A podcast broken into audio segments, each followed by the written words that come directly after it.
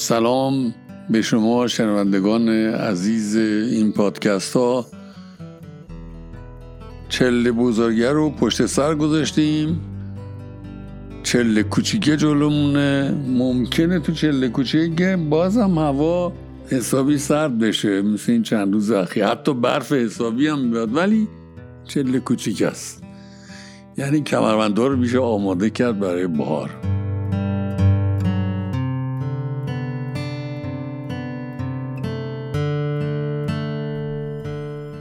برخی از شما عزیزان در هفته های گذشته سوالات متعددی راجع به ترامپ و بایدن مطرح کردین و با کمال میل امروز به این سوالاتو می‌خوام تا اونجا که بتونم پاسخ بدم.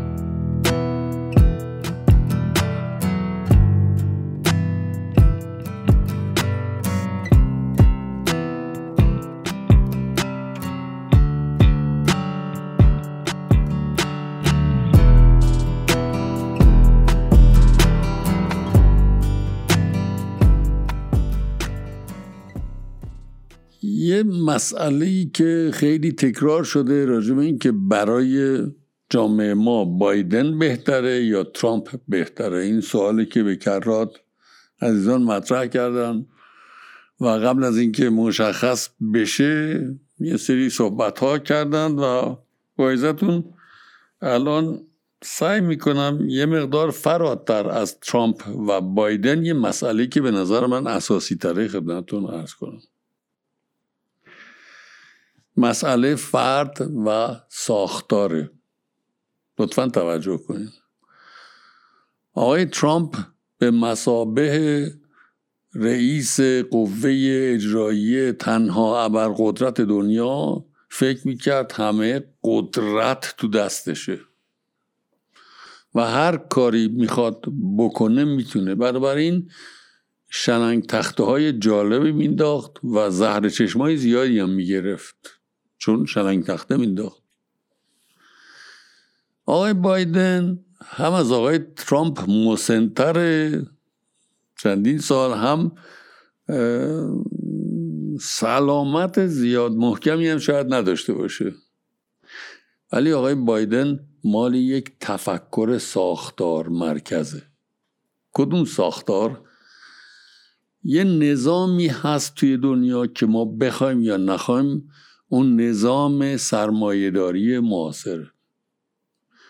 این نظام سرمایهداری معاصر همکاری داره به اجزا بین اجزا مختلفش و رقابت. تو رقابتاش با هم دعوای حسابی می‌کنن. تو همکاریاش خیلی مواظف هستند که منافع مشترکشون از بین نرن. آقای بایدن نماینده این نظام سرمایهداری معاصر دنیاست.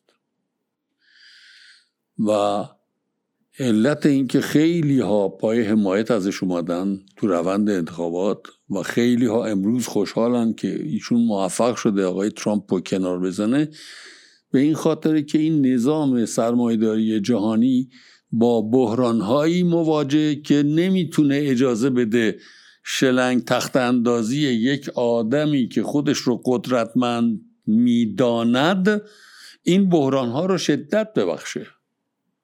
این نظام نمی‌تونه به خودش اجازه بده که بحران ها شدت بیشتری پیدا کنند بلکه برعکس چه راجع به محیط زیست چه در رابطه با سیستم مالی جهانی در تمام حیطه ها مایل بحران زدایی بشه از نظام سرمایداری جهانی. و آقای بایدن مسئولیتش گام برداشتن به سمت این بحران زدایی سیستم سرمایهداری جهانیه.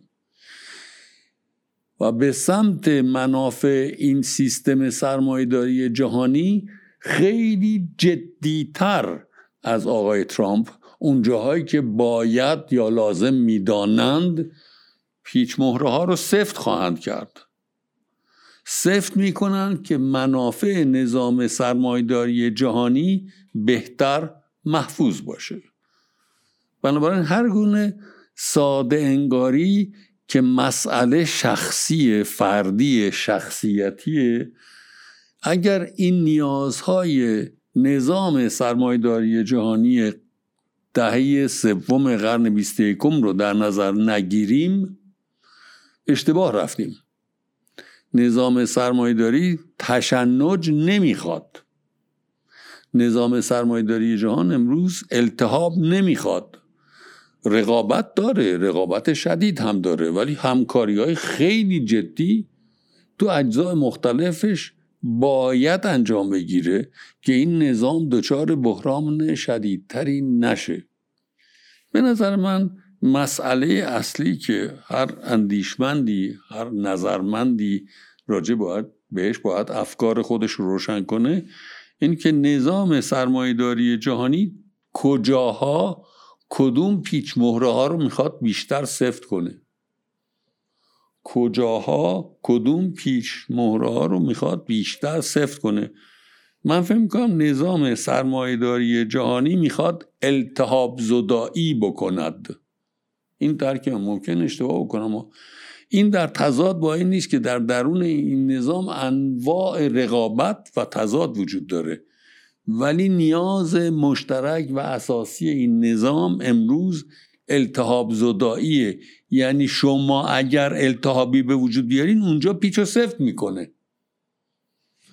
اگر من یا شما طبق نظر این نظام که به هر جهت ساختار داره نهادهایی داره 60 ساله 80 ساله شکل دادن اینها رو به نظرش بیاد که من دارم التهاب به وجود میارم شما داری التهاب به وجود میاری این نظام هم تواناییش رو داره. آقای ترامپ تک سوار هواپیما شد رفت. رئیس قوه مجریه بزرگترین تنها بر قدرت موجودم ور میداره و هر کسی دیگه باشه ور میداره.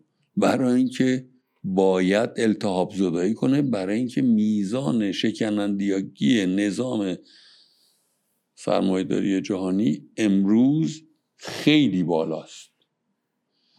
چرا بالاست؟ برای اینکه دنیا در حال تغییره. جوامع در حال تغییرن و تو همه جای دنیا آگاهی نسبت به اوضاع کنونی دنیا خیلی بیشتر از هر زمان دیگه ای توی تاریخ معاصر. من فکر می‌کنم بعضی ها که حواسشون جمعتر بود زود چمدوناشون رو بستن و رفتن. در ذهنم مثلا آقای شینزو ابه که خیلی با آقای ترامپ صد درصد هم نظر بود حتی پیشنهادش کرد جایزه نوبل بهش بدن. آقای ابه با سرعت بسیار زیادی چمدانش رو بست و تشریف برد. یعنی بین خودشون به این توافق رسیدن که اوضاع تغییر کرده است. اگر این برداشت من درست باشه این یه اگر گندست نظام جهانی سرمایهداری معاصر یک سری التهاب رو می‌خواد کم بکنه اگر بتونه از بین ببره که بازدهی سرمایه به حد اکثر برسه. این نیاز مبرم این نظام امروز. خواست من یا درک من یا موضع من یا شما تعیین نمی‌کنه. این نظام به منافعش آگاه شرایطی داریم که درگیری های نظامی هزینه هایی که به وجود میارن انقدر بالاست که همشون توافق دارن نباید حتی المقدور به وجود بیارن. این که میگن درگیری نظامی نباید به وجود بیاد به این معنی نیست که پیچ مهره رو نباید صفر کرد. برعکس میگن به هر شیوه دیگه می‌تونین پیچ مهره رو صفر بکنین محکم محکم بکنین. اون جاهایی که التهاب به وجود میاره یا التهابش از بین بره یا التهابش تحت کنترل بیاد که این نظام به بازدهی اپتیمال خودش برسه. نمیگم ماکسیمال به بازدهی اپتیمالش خود. و الان در خیلی از کشورها در مرز بازدهی مینیماله اپتیمال که چه ارز کنم. یعنی اگر نتونه این نظام سرمایهداری جهانی التهاب زدایی کنه نظام دچار شکنندی های شدیدی خواهد شد. به این دلیل منافع مشترک اینها در دنیایی که تو دهه سوم قرن 21 داریم واردش میشیم. حتی المقدور التهاب زدایی رقابت ها رو به صورت صلحآمیز پیش بردنه. در شرایط دیگه ای که منابعی باشد امکاناتی باشد ممکنه به سوی جنگ هم برون همونطور که حتی دو تا جنگ جهانی رو کردن و سودها بردن ازش. امروز امکاناتش نیست. بنابراین مسررانه خواهان التحاب زدایی هم. من فکر می‌کنم اینها رو باید مد نظر داشت متشکرم